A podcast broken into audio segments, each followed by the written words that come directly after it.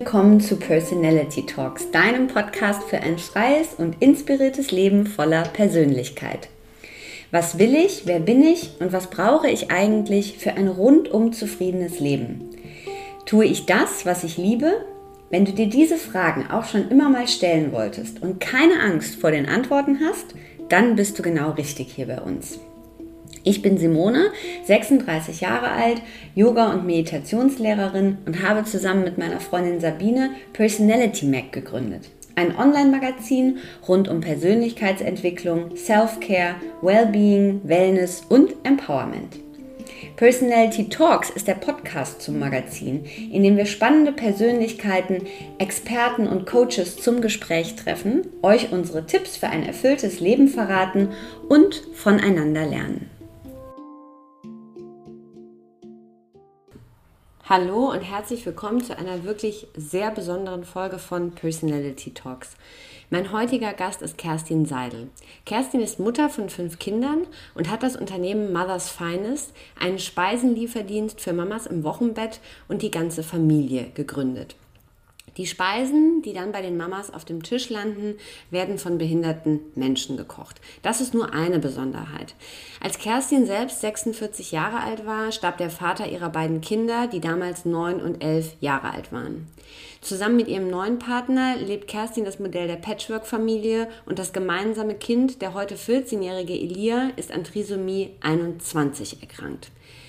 Wir sprechen über das große Thema Liebe und das ginge mit niemandem besser als mit ihr. Und ihr hört es schon, diese Folge ist intensiv, diese Folge ist sehr rührend und sie ist sehr emotional und das darf man auch hören. Wir sprechen über Liebe, die ein Kind mit besonderen Bedürfnissen vermittelt. Wir sprechen über bedingungslose Liebe, darüber, wie nah Liebe und Trauer eigentlich zusammenliegen wie man Kindern Liebe gibt und gleichzeitig trauert, wie man lernt, mit Schmerz zu leben, warum Kerstin ihr Leben als ein so großes Geschenk ansieht und über die Kraft, die einem das Leben in schwierigen Momenten schenkt.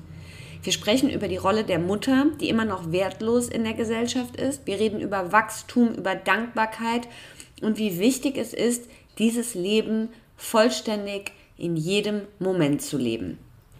Es ist eines der tiefsten und ehrlichsten Gespräche, die wir bisher in diesem Podcast führen durften. Vielleicht legt ihr euch die Taschentücher beiseite, aber ich verspreche euch, dass es sich sehr lohnt zuzuhören. Herzlich willkommen im Podcast Personality Talks. Kerstin Seidel. Hallo Kerstin. Hallo meine Liebe, grüß dich.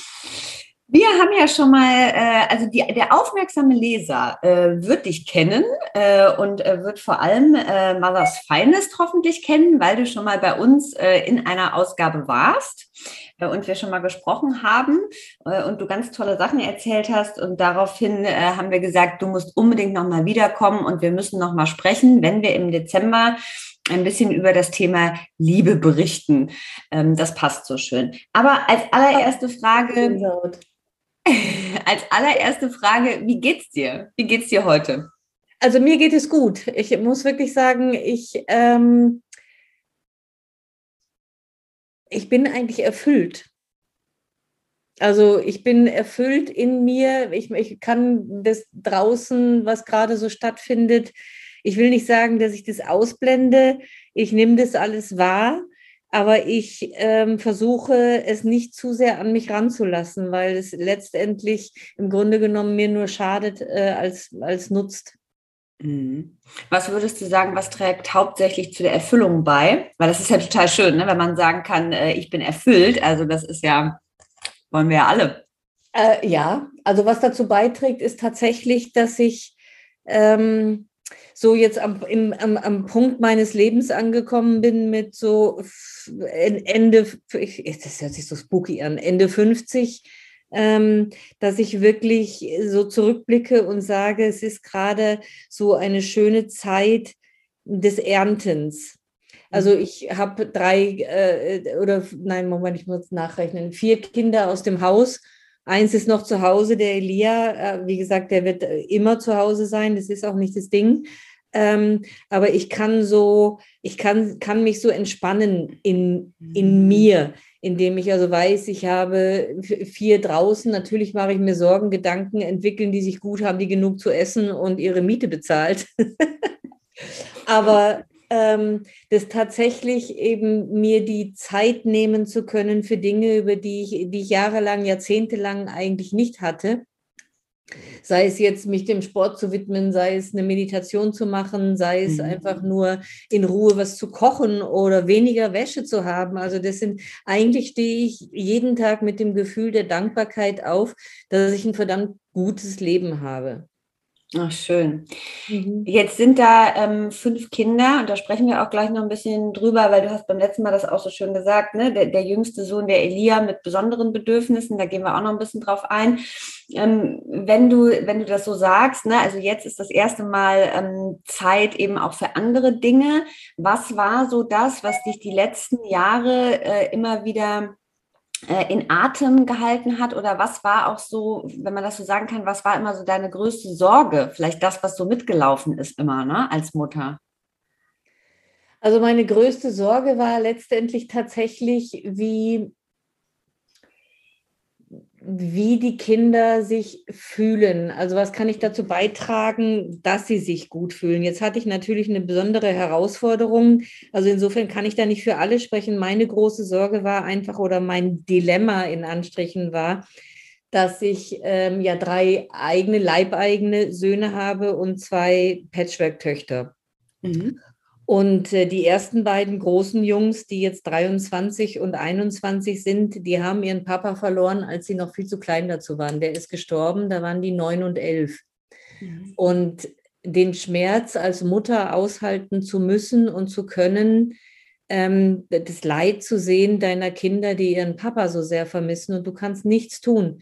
Ähm, es ist eine große, ich will nicht sagen Last, aber es ist eine große Beeinträchtigung des Unbeschwertseins. Also du weißt nie, mhm. wie gehst du mit dem Thema um, äh, kannst du jetzt darüber reden oder der, der, der äh, Todestag vom Papa kommt jetzt demnächst wieder. Darf ich das ansprechen? Darf ich das nicht ansprechen? In dem Moment, mhm. wo sie gerade lachen und du sagst irgendwas, dann kann das Lachen wieder vorbei sein. Mhm. Also mhm. diese Gratwanderung, da tatsächlich zu finden, einen Weg zu finden, mit diesem Verlust, mit dem Schmerz und mit der Trauer umzugehen. Mhm. Das war über lange Jahre hinweg wirklich so eine riesen Herausforderung, weil ich selber überfordert war und nicht wusste, wie damit umzugehen ist.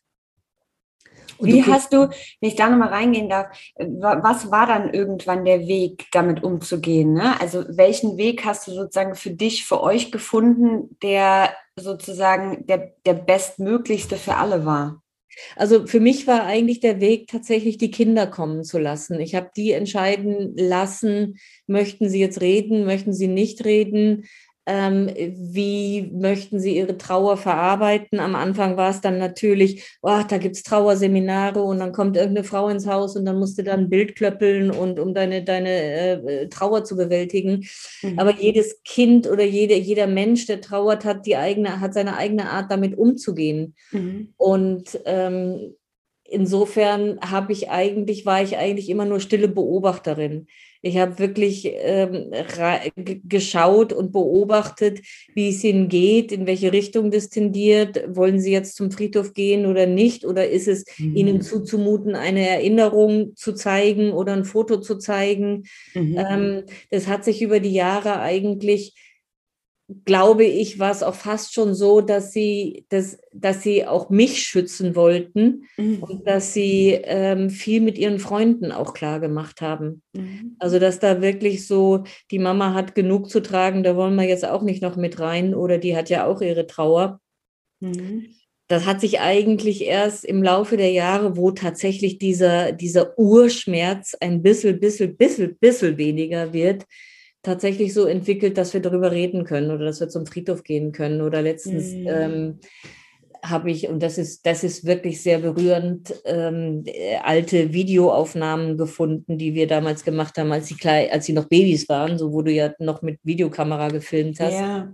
Und das habe ich alles digitalisieren lassen und ähm, mein Jüngster hat zum Beispiel so null Erinnerungen an den Papa gehabt, also visuell mhm. und Stimme und so. Und auf einmal kriegst du den auf DVD und ah. siehst den Papa dann wieder und hörst den Papa sprechen und der guckt mich an, also ihm laufen die Tränen und sagt, Mama, null Erinnerung. Also ich sehe das und ich weiß das, aber eigentlich ähm, kann ich mich nicht an die Zeit erinnern. Aber das dann wieder, wie soll ich sagen, ihnen dadurch, durch diese, also so blöd, wie sich das anhört, durch diese technische Möglichkeit, sowas ähm, wieder zum Leben zu erwecken, habe ich ihnen auch ein Stück Kindheit zurückschenken können. Also die haben jetzt mhm. tatsächlich, mhm. wenn auch verspätet, aber immerhin ähm, jetzt eine, ein, ein Bild von ihrem Papa, wie er gesprochen hat, wie er sich bewegt hat, was er gemacht hat. Ähm, das, ist, das war ganz spooky, aber sehr, sehr heilend. Und hilft Ihnen das sozusagen, da mehr praktisch so ein Bild für sich zusammenzusetzen, ne, wie er war und dann auch zu genau. verstehen, genau. wie man selber ist oder was sehen, wie er sie im Arm ja. gehalten hat, wie er geboren, äh, wie, wie sie geboren wurden, welche in, in welchen Freizeitparks wir waren, ja. Ja. alles ähm, tatsächlich das nicht nur von mir erzählt zu bekommen, mhm. ähm, sondern auch eben sehen zu können im Nachhinein, ähm, was das für ein toller Papa war. Das hat ein mhm. Stück Kindheit zurückgebracht und geheilt. Also das war so,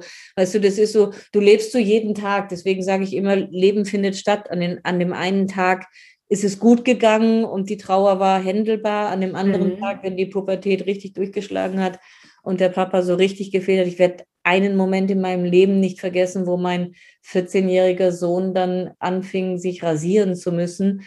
Und äh, der stellt sich zu mir ins Badezimmer und sagt, Mama, wie rasiert man sich denn eigentlich?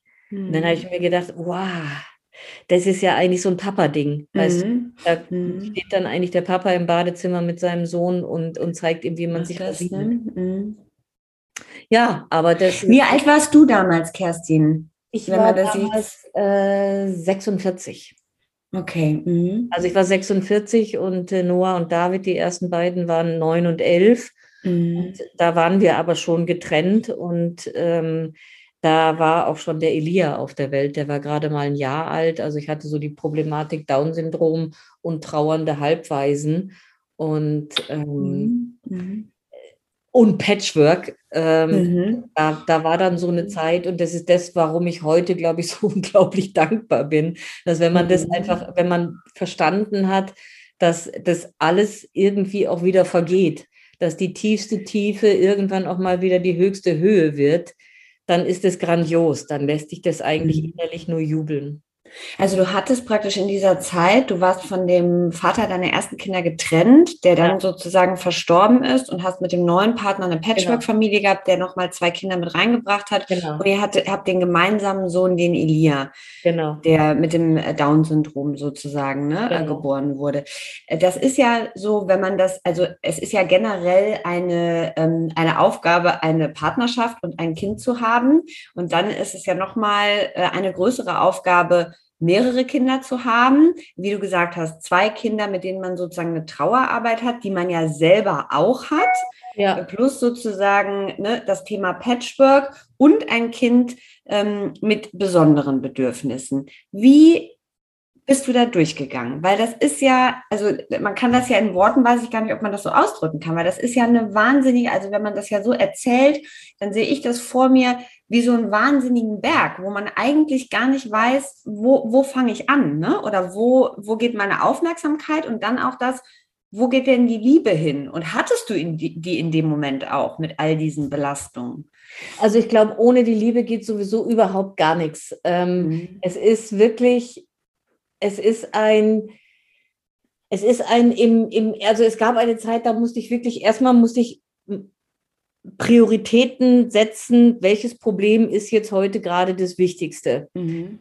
Zweitens, im Nachhinein muss ich sagen, ist es, glaube ich, die größte spirituelle Aufgabe, dein Ego mal so ganz weit in die Ecke zu stellen. Und du mhm. bist so damit beschäftigt, tatsächlich im Außen dieses, wie soll ich sagen, die zehn Dioptrienbrille aufzuhaben und diesen, diesen stürmischen ähm, kleinen Kutter über die höchsten Wellen ähm, rüber zu schiffen. Da hast du, glaube ich, gar nicht so viel Großkapazität darüber nachzudenken, schaffe ich das oder schaffe ich das nicht, du hast es zu schaffen. Mhm. Also so kommt mir das im Nachhinein vor und offensichtlich mhm. kriegt man tatsächlich einfach auch äh, übermächtige Kräfte geschenkt dann in der Zeit. Mhm. Aber Es ist kräftezehrend. Es hat nichts, überhaupt nichts mit ähm, der unbeschwerten Leichtigkeit des Seins zu tun. Mhm. Aber es beinhaltet ein unglaublich großes Geschenk. Und das Geschenk nenne ich Dankbarkeit und das Leben mit dem großen Löffel zu nehmen. Ist das das Learning daraus? Also wenn dich ja. jemand fragen würde, was ist das Learning aus dieser Zeit, aus, das ist dieses, das Leben immer zu genießen in dem Moment und mit es. dem großen Löffel? Hm. Das ist es, weil es ist, also was ich wirklich festgestellt habe, öfter in meinem Leben ist, dass wirklich so die Ereignisse im Moment, von denen du keine Ahnung hast, dass die passieren könnten. Mhm. Du eine Sekunde vorher noch nicht darüber nachgedacht hast, dass jetzt der Anruf kommt, du, ich habe eine schlimme Krebsdiagnose oder dass der äh, Kinderarzt ins Krankenzimmer kommt, ins Krankenhaus kommt und nicht gratuliert, sondern sagt, tut uns leid, Sie haben ein Kind mit Down-Syndrom geboren. Also Dinge, die du nicht auf der Platte hattest, die passieren. Mhm. Und die sind mhm. nicht unbedingt lustig. Mhm. Und dieses Wissen, dass eben genau sowas passieren kann, lässt mhm. in jedem Moment, der eben ruhig ist, gut ist, mhm. entspannt ist, äh, und wenn es Hunde und Katzen regnet, völlig egal, aber es ist nichts, was dir gerade den, den Boden unter den Füßen wegzieht. Das empfinde mhm. ich als eine unglaubliche, als ein unglaubliches Geschenk. Mhm. Also das macht mich einfach auch äh, achtsam. Also seitdem, wie gesagt, es gibt immer so einen Leitspruch, den ich habe, sei der Lärm im Lärm. Also das heißt tatsächlich wirklich, es ist ein Irrsinnschaos draußen. Da draußen findet der Wahnsinn statt. Die Frage ist, lasse ich diesen Wahnsinn tatsächlich zu und, und äh, äh, klapper mit den Flügeln und, und, mhm. und habe Angst und, oder, oder gehe in eine Energie rein, die mich schwächt. Oder aber umarme ich den Lärm mhm. und äh, weiß, dass das, dass das eigentlich das einzige adäquate, für mich zumindest Handwerkszeug ist, um mit dem Irrsinn und Wahnwitz dieser Welt manchmal umgehen zu können müssen. Mhm. Glaubst du, dass ähm, Liebe und Trauer irgendwie immer auch zusammenhingen oder hängen in deiner Geschichte oder so wie du das? Absolut, du kannst das gleiche Gefühl in der, also du kannst zwei Gefühle in der gleichen Sekunde fühlen. Das habe ich, also das, ich gebe dir ein, ein, ein bildliches äh, Beispiel, dass wenn ich meinen jetzigen Mann mit unserem Sohn Elia sehe, wie innig verbunden die sind, wie die sich umarmen, wie die Spaß zusammen haben, wie die Dinge machen, dann empfinde ich ein unglaubliches Glück. Und gleichzeitig kommt eine tiefe Trauer und eine tiefe, ähm, ein tiefes Verletztsein, eine tiefe Wehmut, dass die anderen beiden Jungs es nicht haben konnten. Also ich empfinde beides mhm. gleichzeitig. Ich sehe das mhm. und ich sehe gleichzeitig, was den anderen beiden eben verwehrt geblieben ist. Mhm. Und das ist ähm, ein sehr ambivalentes Gefühl, aber gleichzeitig überwiegt auch da wieder die Dankbarkeit, ähm, dass es wenigstens dem, dem, dem Elia dann so gegeben ist. Mhm, mhm. Und jetzt hat der, ähm, lass uns ein bisschen über den Elia sprechen, weil das war ja für dich als mhm. Frau, als Mutter auch nochmal eine ähm, ganz besondere Erfahrung und bleibt es weiterhin. Du hast damals in dem, in dem Gespräch mich ja schon zu Tränen gerührt, hast du eben schon wieder, ähm, als du gesagt hast, ne, er hat dich so eine besondere Form sozusagen von Liebe und Verbindung auch gelehrt. Ja. Wie wenn man sich das, also wie war das damals? Ne? Du bist Mutter geworden und hast dann erfahren, okay, ne, das wird ein Kind sein, was mich eigentlich immer wieder sozusagen braucht, immer wieder diese Unterstützung, das sozusagen immer an mich gebunden sein wird auch. Wie hat sich das damals, also wenn das überhaupt geht, dieses Zurückfühlen, wie hat sich das damals für dich angefühlt? Also das war eigentlich alles auch ähm, alles sehr ambivalent, weil ich so überhaupt keine Vorstellung davon hatte, wie das sein wird, außer eine ziemlich negative, wenn du so dieses dieses äh, Mainstream-Bild von Down-Syndrom vor Augen mhm. hast, ähm, dann ist es erstmal sehr erschreckend. Ich bin auch nicht aufgefangen worden. Also ich war wirklich im absoluten Schockzustand.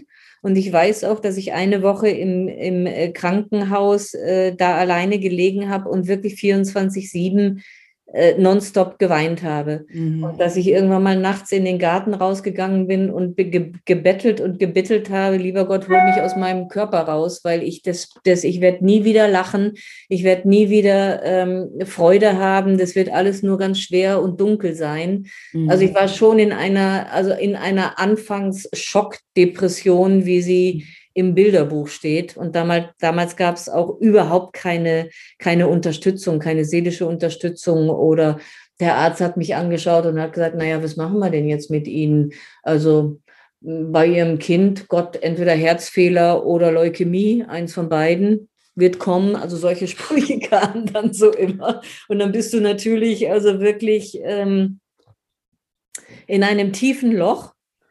Und dann war auch tatsächlich äh, klar, dass er am Herzen operiert werden musste mit drei Monaten dann. Und das war einfach, auch da denke ich mir, kriegt man dann, ich glaube, da kommt dann auch tatsächlich der tiefe Glaube in mir, da kommt dann Kraft von oben, die du nicht in Worte fassen kannst, sondern die dir einfach gegeben wird. Und alleine die, die Angst und die Sorgen aushalten zu können, jede Sekunde, jede Minute, den ganzen Tag, ist schon irre.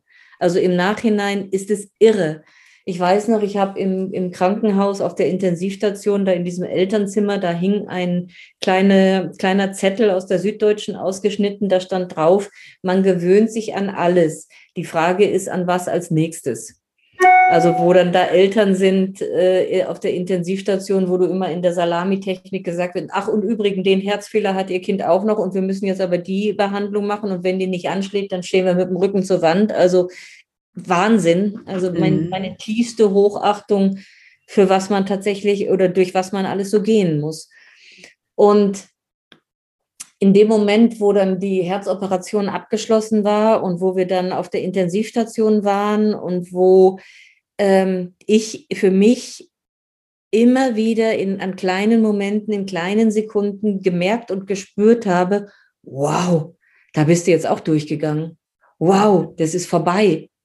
Ähm, das sind so, das sind so Meilensteine im, im eigenen, im, im eigenen Aushalten können, tatsächlich mhm. zu begreifen, das schaffst du. Das ist jetzt nicht schön und ich habe auch auf dem auf dem äh, Boden im Krankenhaus gelegen und bitterlich geweint, weil ich, weil ich äh, nicht dazu in der Lage war, mir anzuhören, was mir jetzt der Arzt erzählt, dass er jetzt an die Herz-Lungen-Maschine angeschlossen wird und dass die und die Komplikation und mhm. wenn und das nicht ist, dann kriegt er einen Herzschrittmacher und kann aber auch sein, dass er stirbt und solche Sachen willst du ja nicht hören, aber mhm. die müssen es ja tun. Und ähm, diese ganze Zeit letztendlich äh, war so, war so, war ein großes Staunen, dass man das alles irgendwie dann doch gewuppt kriegt, mhm. von mhm. denen du vorher gedacht hast, im Leben nicht, never ever, also ich sterbe. Es ist fast so, als ob du selber auch darüber verwundert bist, ne? dass Voll. du es äh, gewuppt hast, sozusagen. Voll. Hast du jemals das Gefühl gehabt, ähm, so, weil du ja auch, ne, du hast ja dieses Spirituelle auch, das, das hast du ja auch schon angesprochen, hast du jemals das Gefühl gehabt, ich werde immer wieder so hart auf die Probe gestellt oder das Leben challenged mich immer so? Ja. Ja, mhm. also natürlich, klar. Ich habe ganz oft mir die Frage gestellt, warum ich und wieso jetzt so viel mhm. und das auch noch und mhm. das auch noch. Mhm. Auf der anderen Seite ähm, ist es so eine, ist es so eine, eine, eine Weiterentwicklung gewesen, nicht nur im spirituellen, sondern im menschlichen, mhm. dass all solche Dinge wie Neid und Missgunst und nicht gönnen können oder Habgier, also alles, was mhm. vielleicht auch so die, die zehn Gebote sind, mhm. das fällt so flach. Das habe ich alles überhaupt gar nicht. Ich wünsche mhm. jedem von Herzen, dass er einfach nur, und ich finde, eigentlich dazu sind wir auf der Welt, wirklich dieses Leben hier mit großer Freude genießen kann und sollte. Und jede Sekunde, die auch nur irgendwie dazu einlädt, dich gut zu fühlen, nicht verstreichen zu lassen. Mhm. Und ich habe mich natürlich viel mit ähm, Weisheitslehren beschäftigt. Ich habe mich natürlich viel mit Jesus beschäftigt. Ich habe mich natürlich viel mit dem Sinn beschäftigt, warum das mhm. jetzt so ist. Mhm. Da kannst du jetzt eine Million Antworten drauf finden. Mhm. Es, es war so, wie es war. Und es hat mich letztendlich einfach nur nur in Anführungsstrichen zu einem glücklichen Menschen gemacht. Schön. Was würdest du sagen, hast du ähm, in der Zeit ähm, über Liebe gelernt und wie definierst du das heute für dich? Also wie hat sich das durch diese Erfahrungen, die du da gemacht hast, ähm, vielleicht auch als Begrifflichkeit oder als Dimension auch irgendwie verändert? Also ich war immer ein großer Fan es ist mir über Jahre, Jahrzehnte fast nicht gelungen, aber ich fand immer den Begriff, die Begrifflichkeit der bedingungslosen Liebe ziemlich gut. Mhm. Also das zu können, äh, lieben zu können, ohne dass es an Bedingungen geknüpft ist, finde ich gut. Also mhm. Also sonst hörst du ja eigentlich immer, ja, aber wenn du so bist und wenn du das nicht machst und das kann ich aber auch nicht lieben und ähm, mhm. wir haben immer tausend Dinge im Außen, die es uns verbieten zu lieben. Mhm. So wie es, wie es, ich würde schon beinahe sagen, sich gehört. Mhm. Und der Elia liebt bedingungslos. Der hat so mhm. überhaupt keine, keine Vorurteile, der hat keine äh, Einschränkungen, der kann überhaupt nicht verstehen, dass irgendwas irgendwie nicht liebenswert sein soll. So, der hat so diese Aura, wie schön, dass es euch gibt und wie schön, dass es mich gibt. Der käme mhm. auch nicht auf die Idee zu meinen, er kann jetzt nicht äh, die Dinge, die andere können, oder er ist weniger wert oder so. Der, der ist, Elia ist mhm. Liebe. Und ich habe festgestellt, dass eben auch ich durch ihn gelernt habe, wirklich bedingungslos zu lieben, weil du hast ja gar keine andere Chance. Also der wird nie irgendeiner Norm entsprechen, der wird nie irgendeinen tollen Abschluss machen oder vielleicht auch doch, wir wissen es ja nicht.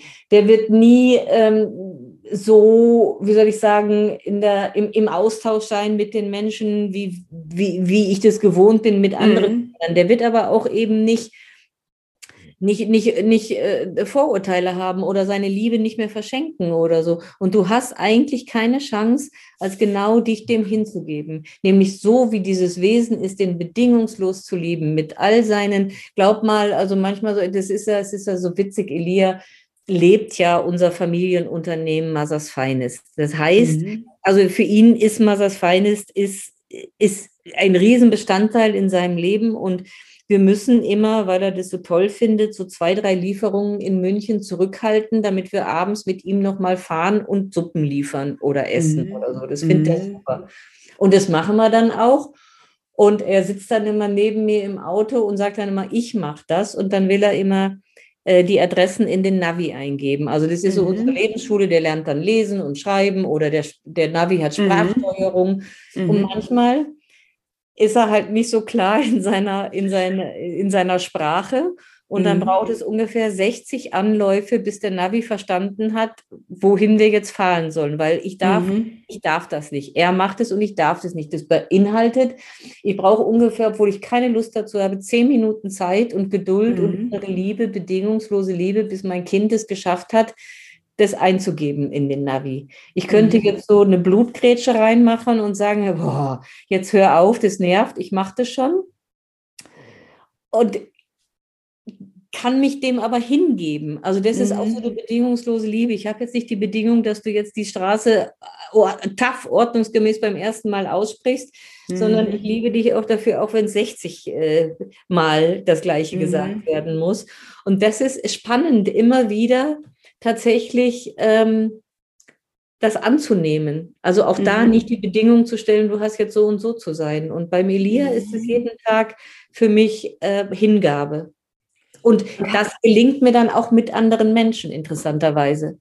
Das wäre meine Frage gewesen. Also dieses, dass er einem zeigt, so ne, er liebt andere bedingungslos, du ihn bedingungslos, überträgt sich das dann auch sozusagen Total. auf andere Beziehungen, die man Total. hat. Mhm. Also letztendlich dieses damit aufzuhören, irgendwas irgendwie anders zu haben. Ich, das ist ja so verrückt zu sagen, ich kann dich nur lieben, wenn du das und das machst oder wenn du so und so bist oder so. Mhm. Das, äh, das funktioniert ja nicht.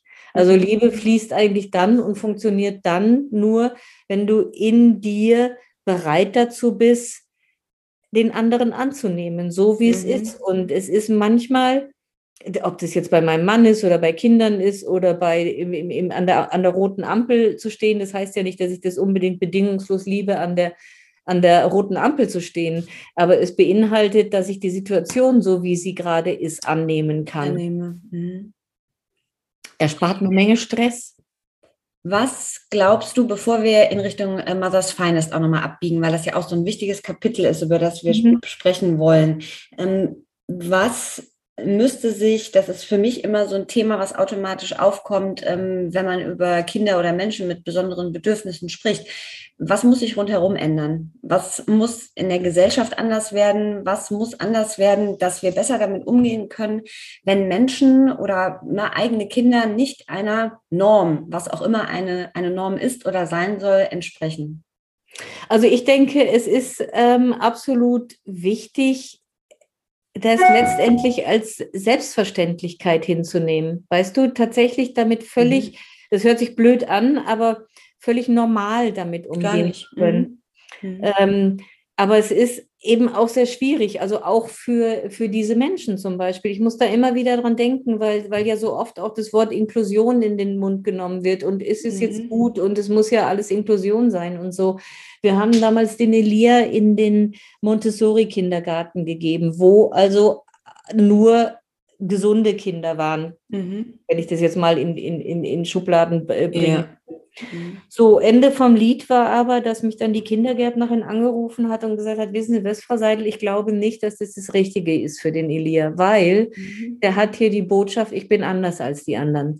Die anderen spielen, die anderen können reden, die anderen gehen alleine aufs Klo, die anderen äh, können alleine essen, all solche mhm. Sachen. Und der Elia war immer außen vor und saß bei der Kindergärtnerin auf dem Schoß, geliebt bis zum geht nicht mehr, aber war nicht Teil der Gemeinschaft. Mhm. Und äh, dann haben wir wirklich, also das war echt ein Gottesgeschenk, tatsächlich einen Kindergartenplatz gekriegt in einem, äh, äh, wie, wie heißt es, Förder, Förderkindergarten. Mhm. Und ich bin mit ihm zum ersten Mal dahin und mein Kind hat mich angestrahlt, als wenn er sagen wollte, danke Mama, hier bin ich mhm. zu Hause. Hier mhm. fühle ich mich nicht anders als andere. Hier bin ich nicht ausgeschlossen, sondern ganz mhm. im Gegenteil. Hier sind alles irgendwie so komische Menschen wie ich auch, aber es macht mhm. riesen Spaß. Und ähm, es gibt keine Patentlösung, wie wir damit umgehen können. Es mhm. glaube ich, es hat eher was damit zu tun, die Scheu davor zu verlieren. Mhm. Ich hatte die ja auch. Also ich hatte keine Ahnung von Down-Syndrom und von Behinderung und hatte Riesenangst. Klar, weil du einfach nur immer dieses Bild vor Augen hast, dass es einfach alles, es sind irgendwelche sabbernden Menschen, die nicht reden können und ähm, äh, mit denen du nicht, nicht, wie soll ich sagen, nicht in engen Kontakt kommen willst, weil es könnte ja ansteckend sein. So. Hast und, du das Gefühl, das ist noch so?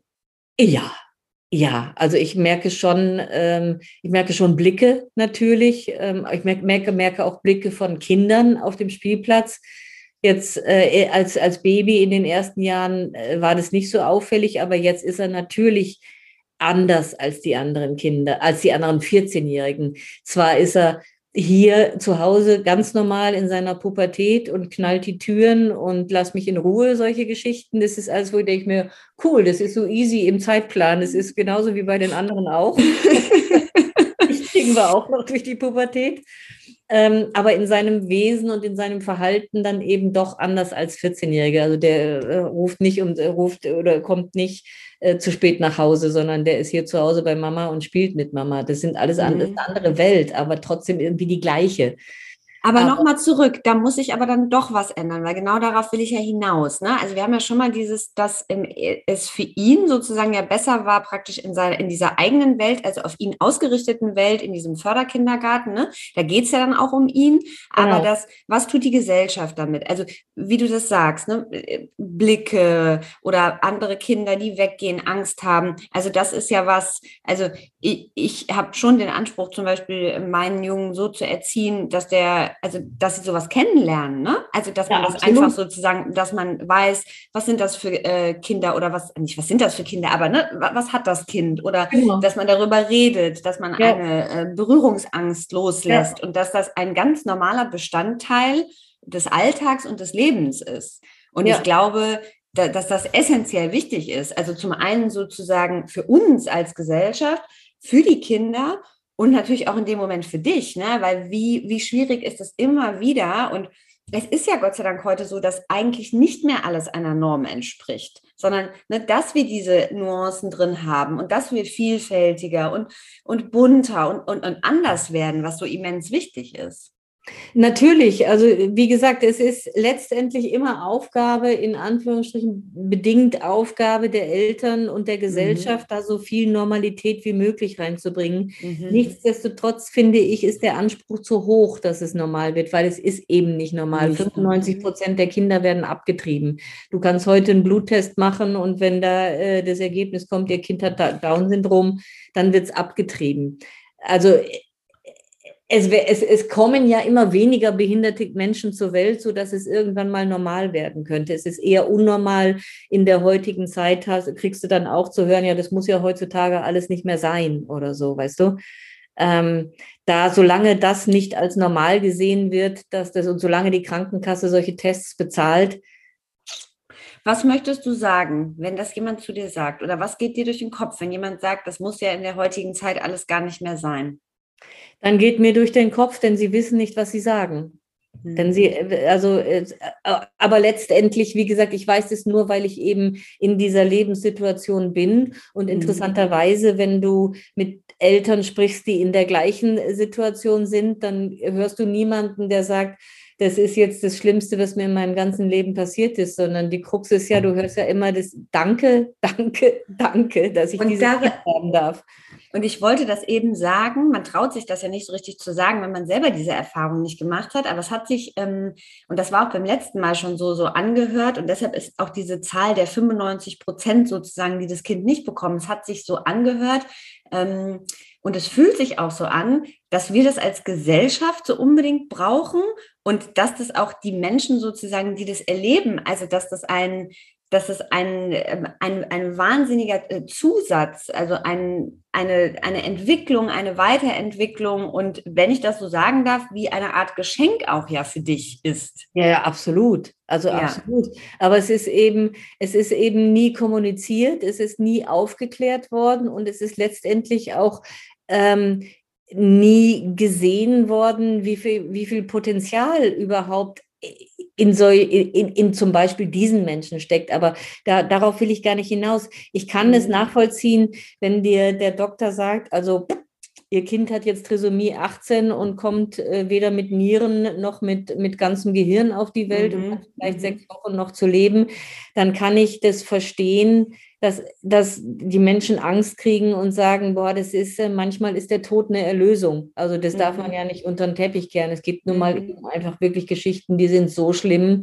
Also ich werde werd nie vergessen, irgendwann mal in, in, in, in einer Mütterkur, da war ich mal, da waren nur Mütter mit ähm, pflegebedürftigen Kindern und eine, die war in meinem Alter, die hat gesagt, ich bin so froh, aber ich muss trotzdem eben auch natürlich jeden Tag anrufen. Aber die ist jetzt 58 und ihr Sohn ist äh, 38 und mhm. die muss den jede Nacht dreimal drehen. Also die muss sich den Wecker mhm. stellen alle drei mhm. Stunden, damit der nicht wundgelegen ist oder so.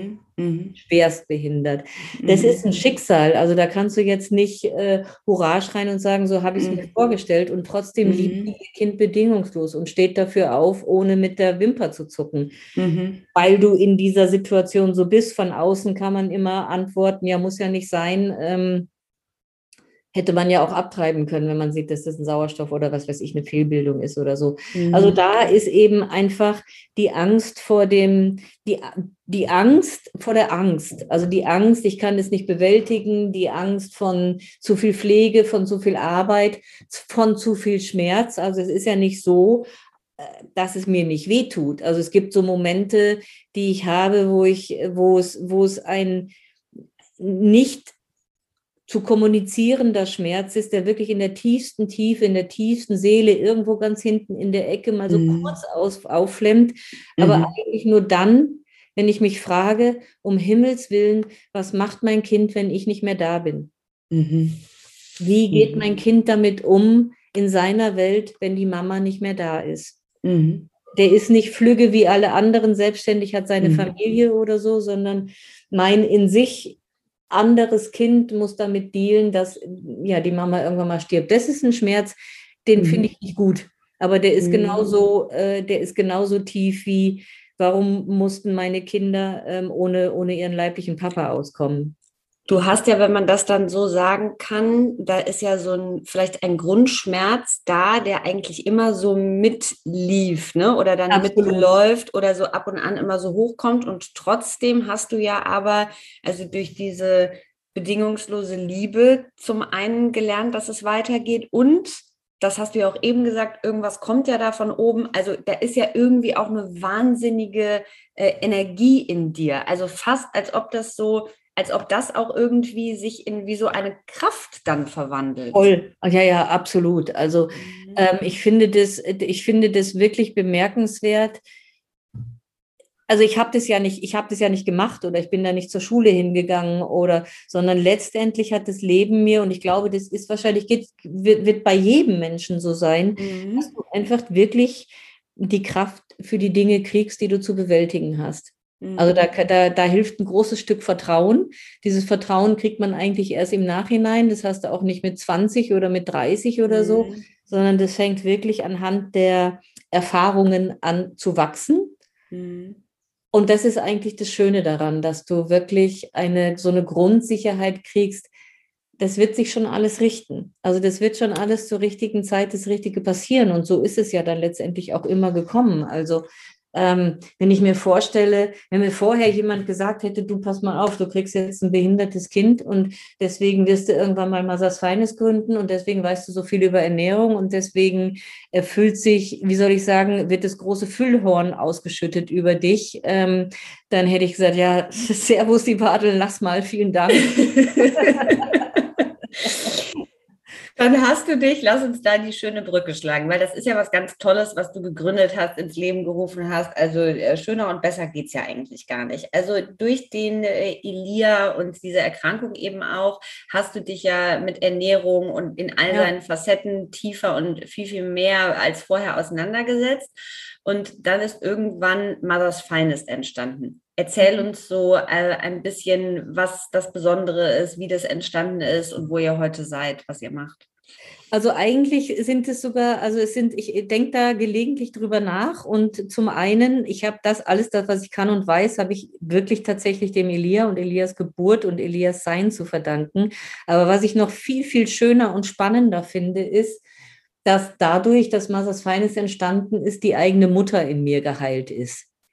Mhm. Ähm, und das meine ich wirklich ernst. Also es war, ich, ich stelle das auch heute, aber es ist schon wesentlich besser geworden. Aber eben damals, und es ist jetzt zehn Jahre her, war ich ja wirklich in so einem Irrsinn und Wahnwitz. Die, die Kinder, die anderen Kinder waren klein. Es musste eingekauft werden, es musste gekocht werden. Der eine hat das nicht gegessen, der nächste das nicht gegessen. Der Elia musste therapiert werden. Ich habe erfahren, was, es, was man mit Nahrung alles machen kann von der Ernährungsmedizin mhm. her. Das war alles schon mal sehr spannend. War ganz oft im Supermarkt und habe mir dann im Auto hinterher gedacht, okay, und was esse ich jetzt? Also weil das 99,9 Prozent war für die anderen. Und ich mhm. habe völlig vergessen, darüber nachzudenken, was ich eigentlich brauche.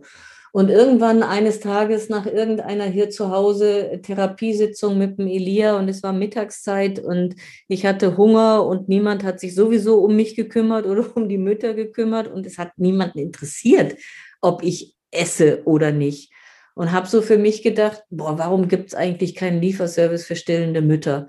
Also wirklich fürs Gesundes, dass du in der Kraft bleibst, dass du wenigstens so für dich sorgen kannst, wenn schon kein Koch zu Hause ist oder kein Mann, der gerne kocht oder die Oma nebenan, die, die das erkannt hat. Ähm, mhm. wieso gibt es eben nicht tatsächlich was, was dir zumindest da ein Stück Erleichterung und auch Kraft für den, für den Irrsinn und Wahnwitz gibt? Das war eigentlich so die Initialzündung. Und im Laufe der Jahre, also durch, durch den Kontakt mit den Müttern, durch die Wertschätzung der Mütter dann, ähm, die sich wirklich, also wenn ich mir so teilweise die Google-Rezensionen ansehe, wie viel Erleichterung, Freude und Dankbarkeit ich so in die Haushalte gebracht habe, mhm. dann heilt wirklich meine eigene Mama in mir, weil niemand hat sich zu dem Zeitpunkt, Wochenbett war ein Fremdwort oder ein Schimpfwort und niemand ist auf die Idee zu, gekommen, dass es ziemlich wichtig ist, eigentlich auch sich um die Mütter, Mutter zu kümmern. Und das tue ich jetzt stellvertretend äh, für mich. Aber also, wie schön, ne? Also, dass eine Unternehmung und das Tolle an der Unternehmung, da musst du ja auch nochmal drauf eingehen, es hat ja noch einen besonderen Aspekt, aber dass diese Unternehmung sozusagen äh, dafür sorgt, dass es in dir auch einen, einen Part heilt, Genau. Und gleichzeitig sozusagen, ne, also äh, dein Kind ja auch äh, eingebunden ist und Spaß hat an dieser Unternehmung. Ähm, und erzähl noch mal ein bisschen, also das Tolle ist ja, äh, Mütter im Wochenbett, also, aber was, auch. Warte ja. mal, was ich also wirklich noch eben dazu sagen möchte mhm. und was mir ganz wichtig ist und was ich eigentlich auch erst weit über 50 erkannt habe und es ist eigentlich meine Botschaft auch an die mhm. Frauen, an die Mütter heute. Ähm, ich finde das gelinde gesagt einen Skandal, wie wertlos wir sind in der Gesellschaft, wie viel bedingungslose Liebe jede Mutter von uns. Also ich würde mal behaupten, niemand sagt, keine Mutter sagt, ich gehe nicht, ich, für mein Kind würde ich sterben.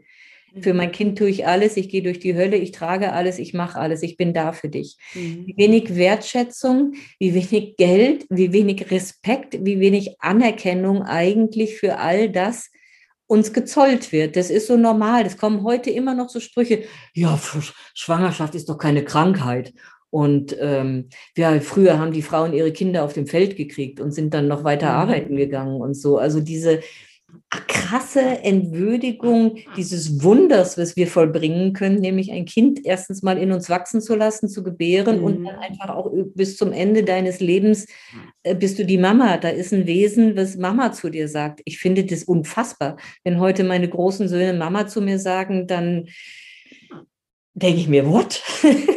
Diese Form der Liebe auch, ne? Ja. da immer wieder, ja, aber es ist total gut, dass du das nochmal ähm, dass du das jetzt auch nochmal so betonst. Also dieser Punkt, dass es in der Gesellschaft immer noch so untergeht und dass es nicht diesen, diesen, wer immer noch nicht den Wert hat, den es eigentlich haben sollte. Ne? Nein, also ich hatte vor Jahren wirklich die Idee, es muss unbedingt sowas wie eine Berufsunfähigkeitsversicherung für Mütter geben. Mhm. Wirklich. Also in dem Moment, wo du von mir mhm. aus kannst auch eine Privatversicherung sein, aber in dem Moment, wo du Mutter bist, übernimmt von mir aus diese Berufsunfähigkeitsversicherung dein Einkommen, weil in der Regel gehst du entweder nicht mehr arbeiten, weil es die Familiensituation nicht zulässt, oder aber noch viel schlimmer, du musst mitarbeiten, weil das Finanzielle nicht reicht heutzutage. Heißt Burnout vorprogrammiert, heißt Doppelbelastung vorprogrammiert und wer ganz bestimmt auf der Stelle bleibt, das ist die Mutter, ganz sicher auf der Strecke. Und mhm. ähm, ich habe das an, am eigenen Leib erfahren und ich finde das absolut grotesk. Also insofern ist es mein mhm. kleiner Beitrag, um euch Müttern und mir damit auch natürlich einfach die Anerkennung zukommen zu lassen, die sie verdienen. Und zwar mhm. mit, äh, mit der dicken Krone auf dem Kopf. Rubin besetzt, mhm. bitteschön. Und mit der rubinbesetzten dicken Krone kann man bestellen, egal ob man, das möchte ich auch nochmal sagen, ne? also egal ob man im Wochenbett ist oder gerade ja. noch still, man kann auch wunderbar bestellen, wenn das Kind äh, schon drei Jahre alt ist und es kommt sehr, sehr tolles, natürliches, Immer. mega leckeres Essen auf den Tisch. Also wirklich äh, in jeder in jeder Situation. Ähm, was nochmal auf das Konzept zurück? Also wie arbeitet ihr? Ne? Wo wird das Essen sozusagen produziert? Was ist da das Besondere? Weil ähm, das ist, finde ich, was, das kommt fast ein bisschen zu kurz, weil ich ja. finde das so toll und so besonders. Das macht es ja nochmal runder mit deiner ja. Geschichte. Ja, das ist auch ein, das ist wirklich, auch das ist wieder so ein Geschenk äh, meines Lebens. Das finde ich so unfassbar, dass sich da so der Kreis äh, schließt, wenn man jetzt so ein bisschen die, die Entwicklung von Masa was Feines mal so von, von, von vorne erzählt, dass ich dann irgendwann angefangen habe, ähm, tatsächlich in meiner Privatküche zu kochen, und äh, mit dem, mit dem Wollen, ich beliefer jetzt hier die Mütter in München zweimal in der Woche mit frisch gekochtem Essen. Ich liefere das in Tupperdosen und dann fahre ich zweimal in der Woche noch wieder rum und sammle die Tupperdosen wieder ein und spül die und koche wieder neu und so. Das war alles schön und sehr naiv und war wirklich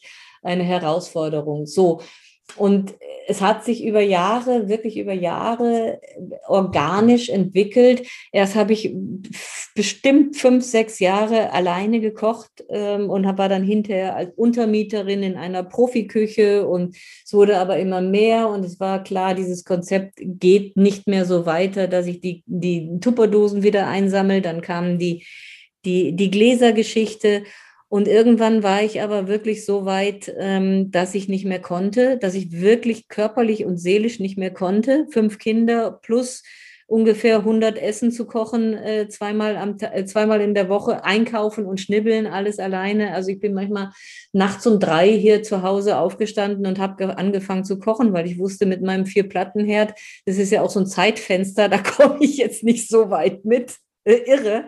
Also, für, mich als, für mich als schlechteste Köchin der Welt, ich werde schon nervös, wenn ich so höre. Ja, das, also, äh, also wenn ich nicht so naiv gewesen wäre und wenn ich nicht so gebrannt hätte für diese Idee, dann würde ich mhm. auch schreiend davonlaufen. Aber auch mhm. da kriegst du dann auf einmal wieder Kräfte geschenkt, die du dringend brauchst.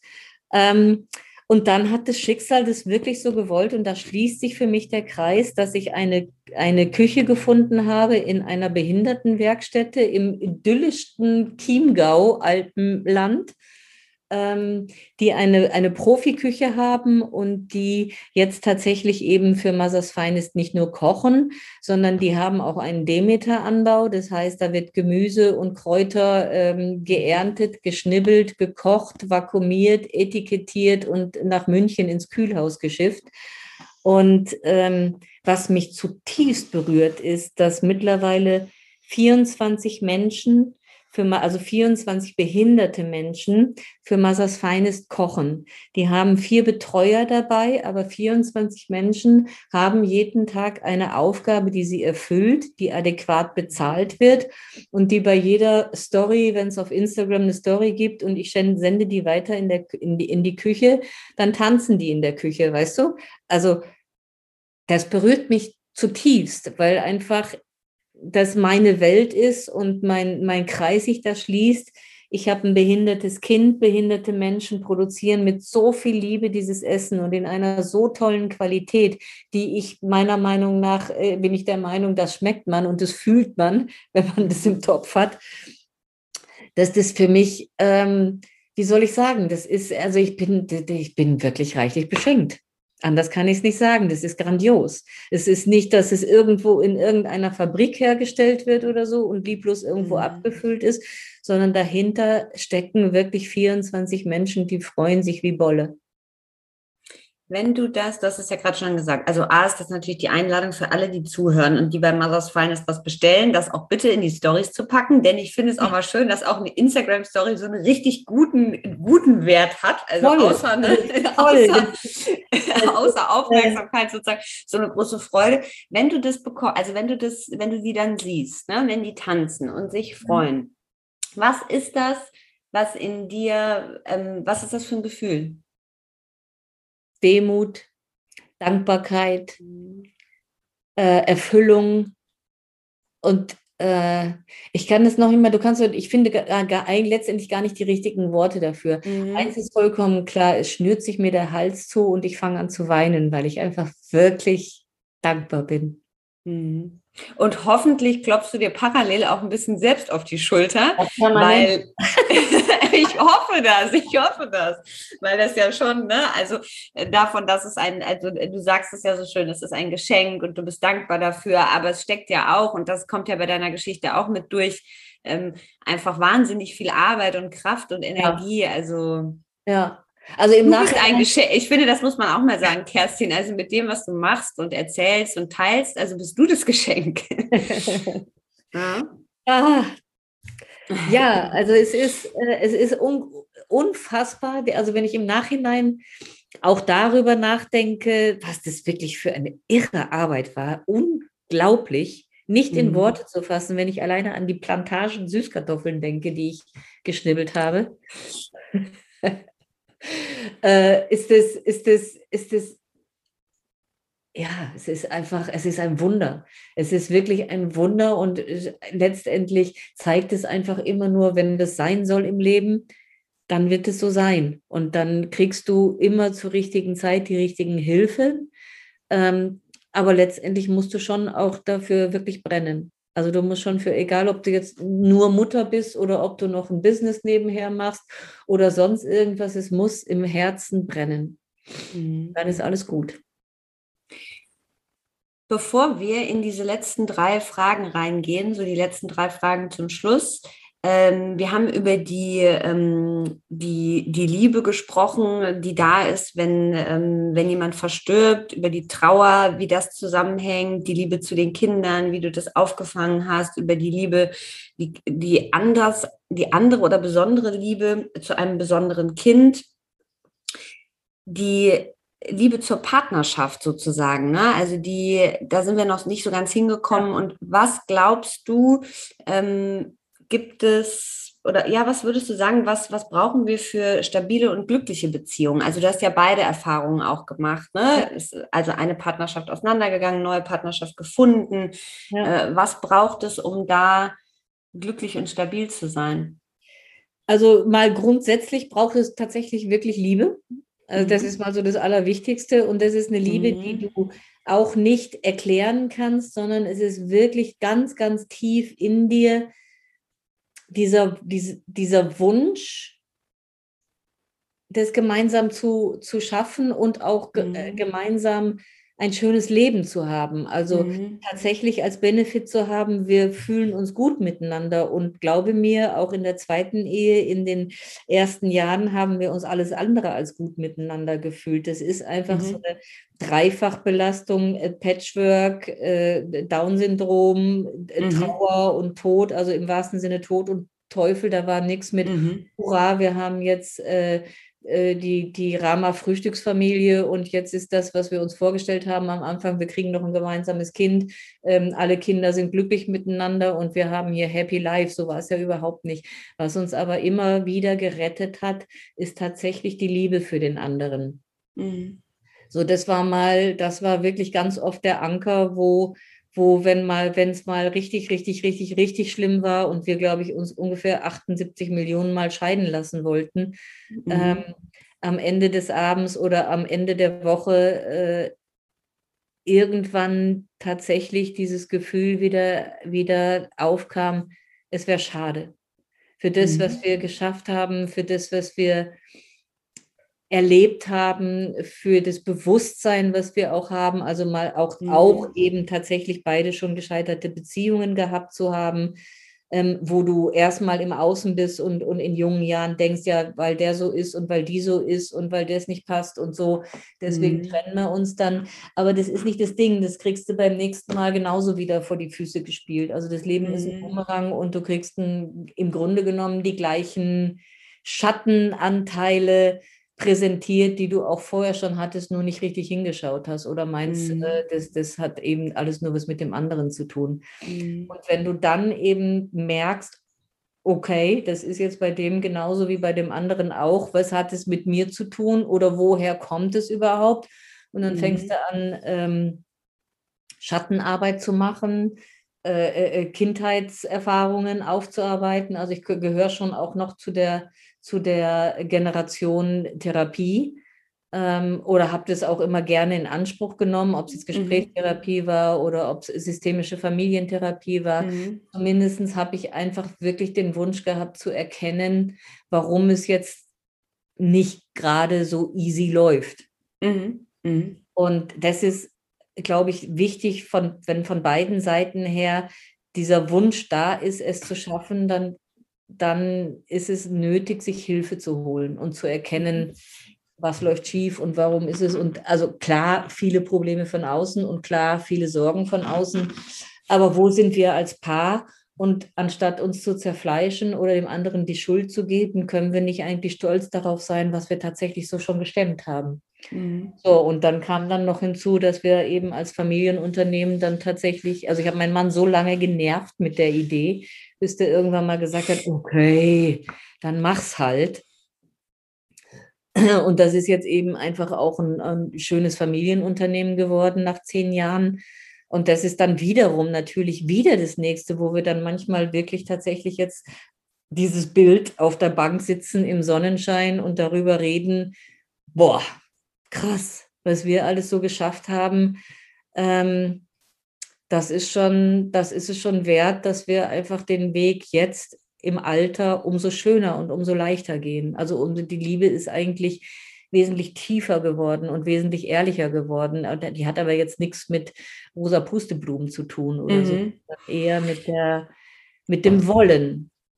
Und dranbleiben und so durchgehen, ne? Das sind auch genau. irgendwie so, das kam mir gerade, während du das, also sowohl für so eine Beziehung, die ja so diese unterschiedlichsten Phasen und Zeiten, ja. aber auch für das andere, was sozusagen alles Bestandteil in deinem Leben war, ne? Dieses, also beständig. Ja, auch tatsächlich eben ne? einfach nicht die Flinte ins Korn zu schmeißen. Ja. Also das ja. habe ich sicherlich, das haben viele von uns oder immer wieder ähm, in, in den ersten Beziehungen so gemacht, okay, dann gehst halt zum nächsten, okay, dann ist die nächste Beziehung, das ist jetzt der, das ist jetzt der Richtige, das ist äh, mhm. der, der, auf dem weißen Pferd daherkommt und mir das alles so erfüllt. Und dann mhm. eben festzustellen, das hat eine Menge einfach auch mit mir zu tun, mit meinen Erfahrungen mhm. zu tun, mit meiner Kindheitsprägung zu tun. Wo komme ich her? Wie ist es gelaufen? Und was sind so Trigger, Trigger-Dinge, mhm. die, die dir einfach präsentiert werden? Und da das mhm. Bewusstsein für zu haben, ist echt sehr hilfreich, weil letztendlich, also es macht schon Spaß, wenn du wirklich ähm, eine lange Beziehung hast. Also je länger die ist, desto mhm. spaßiger wird es eigentlich, weil man so, weil man so schon wieder so ein Stück Dankbarkeit kriegt und Demut kriegt, dass es da jemanden an deiner Seite gibt. Das hat ja auch nicht jeder. Mhm. Ach, schön. Kerstin, was glaubst du, wovon haben wir zu viel? Wovon haben wir zu viel? Also sicherlich, wir haben wir äh, zu viel Missgunst, wir haben zu viel Neid, wir haben zu viel äh, Achtlosigkeit mhm. dem Leben gegenüber. Weißt du, Gegenwart, also ich fand es ganz faszinierend, das habe ich letztens gelernt. Die Gegenwart, ist, es ist wissenschaftlich messbar, dauert genau drei Sekunden und dann ist mhm. die Vergangenheit. Eins, zwei, mhm. drei, weg. Und diese drei Sekunden nutzen wir alle nicht. Mhm oder ganz, ganz, ganz, ganz, ganz, ganz selten. Das ist schon mhm. wirklich, das ist die Königsdisziplin, sich daran zu erinnern, warte mal, Moment, das sind ja nur diese drei Sekunden. Egal, ob du jetzt gerade angeraunzt worden bist oder ob du ein tolles Telefonat hattest oder ein leckeres Essen hattest, nie wieder, verstehst du, drei Sekunden weg, mhm. nie wieder, für immer. Und das finde ich, das finde ich so wichtig. Ähm, und, aber das ist einfach meine persönliche Erfahrung. Weißt du, mein erster Mann ist gestorben, da war der 47. Also wir alle wissen einfach nicht, wie viel Zeit wir haben. Und ich finde mhm. das, ich kann das für mich persönlich überhaupt gar nicht mehr, dieses Leben einfach so an mir vorbeistreichen zu lassen und mich mhm. über alles und jedes aufzuregen. Mhm. Was brauchen wir mehr? Was, ja, was wir mehr brauchen, ist sicherlich äh, Achtsamkeit mhm. für das Leben für mich und für die anderen. Was wir mehr brauchen, ist Reflexion. Was wir mehr brauchen, ist Wertschätzung. Mhm. Toleranz im Moment ist ein Riesenthema. Also schau dir im Moment mhm. die Gesellschaft an. Das ist ja, das ist ja eine Katastrophe eigentlich. Im Grunde genommen mhm. müsste ich auch schlecht drauf sein, weil das, was ich höre und was ich sehe und was ich lese, das ist schon sehr, sehr, sehr, sehr, sehr bedenklich. Und ich mhm. wünsche mir wirklich sehr, dass wir alle miteinander ein Miteinander und ein Füreinander haben, weil jeder, weißt du, unter jedem Dach ein Ach. Mhm. Und es ist, niemand ist gefeit vor irgendwas und jeder hat seine Sorgen, seine Probleme und eben auch sein Glück. Und mhm. ich denke, wir alle, wir alle sind auf dieser wunderschönen Welt, um die möglichst beste Version des Lebens zu leben. Ach, schön, Kerstin. Hast du einen ähm, Buchtipp für die Leser? Etwas, wo du sagen würdest, entweder das hast du vor kurzem erst gelesen und ähm, es hat dich sehr bewegt oder vielleicht auch etwas, äh, das du in Zeiten äh, deines bewegten Lebens gelesen hast, das dir durchgeholfen hat, irgendwas, wo du sagen würdest, das kann ich eigentlich jedem ans Herz legen. Also sicherlich äh, eines meiner größten äh, Erleuchtungen, hätte ich beinahe gesagt, war das Buch von der Stefanie Stahl, Das Kind in dir muss mhm. Heimat finden. Mhm. Finde ich ganz wichtig. Da ist auch ein ganz toller Test drin, also äh, über deine Persönlichkeitsstruktur, wo du dich also selber mhm. auch kennenlernen kannst und, und mhm. wie dein Partner tickt und so, also wenn es da in, um die Beziehungsgeschichten geht ein, ein, ein schöner Wegweiser, ein schöner Leitfaden, wie wir uns eigentlich so verrennen oder wir eigentlich immer in der Vergangenheit leben. Weißt du, wir leben ja. nie in der Gegenwart, entweder in der Vergangenheit oder in der Zukunft. Aber ja. selten sind wir tatsächlich jetzt da. Also das mhm. ist äh, ein, ein großer Buchtipp von mir. Und ich bin auch ein Fan von äh, Coaching, also ob es jetzt, äh, und da sind ja, da gibt es die, da gibt es ja wie Santa Meer, da packt pickt man sich eigentlich das raus, was man toll findet, ob das jetzt der Veit Lindau ist, ob das der Robert Betz ist. Ich habe ganz viel Osho gelesen, interessanterweise mhm. zu den ganz, mhm. ganz harten Zeiten. Und eigentlich basieren alle diese Lehren von den vorhergenannten Veit Lindau, Robert Betz und auch Stefanie Stahl viel von Osho, interessanterweise, ist viel übernommen mhm. worden.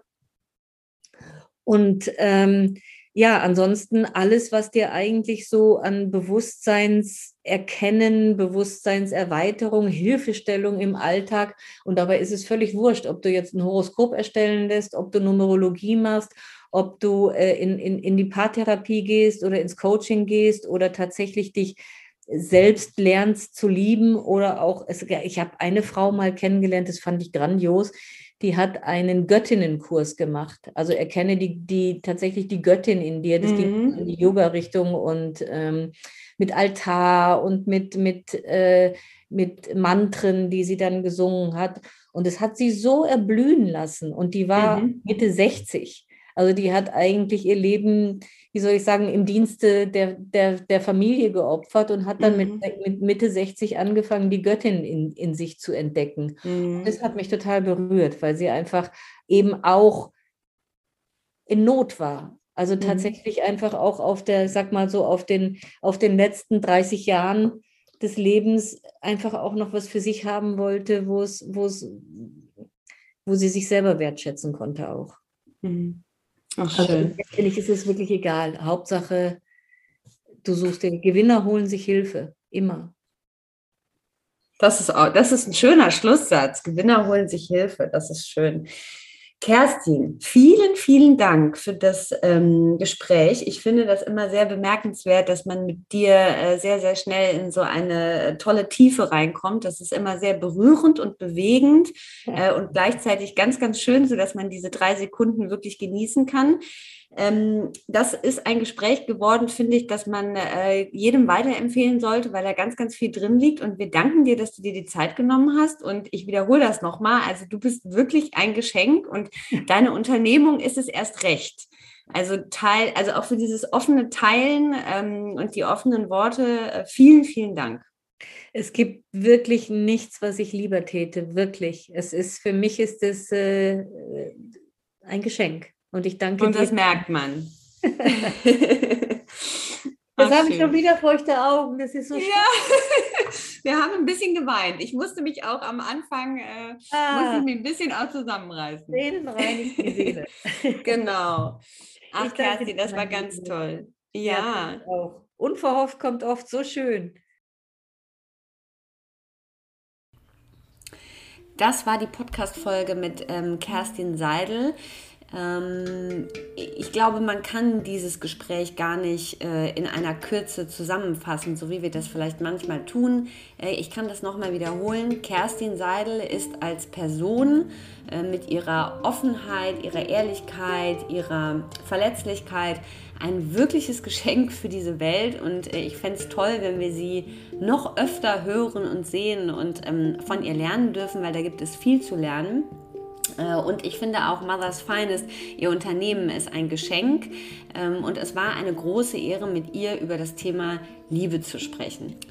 Ich wünsche mir von Herzen, dass ihr diese Folge teilt, dass ihr sie mit euren Freundinnen, euren Müttern, mit Menschen, die euch nahestehen, teilt, sodass alle davon lernen können. Und das wünsche ich mir nicht, weil es um Personality Talks geht oder weil das irgendein eine Werbemaßnahme ist, sondern ich glaube, dass es ein großes Geschenk ist, diese Folge anhören zu dürfen und dass es uns hilft, mit, den, mit beiden Füßen auf dem Boden zu stehen und auch dieses Konzept der Dankbarkeit besser zu begreifen und wirklich auch nochmal zu lernen, wie wichtig es ist, im Moment zu sein, das Leben so zu leben, wie wir es bekommen und uns immer wieder auch daran erinnern, wie wichtig Liebe ist.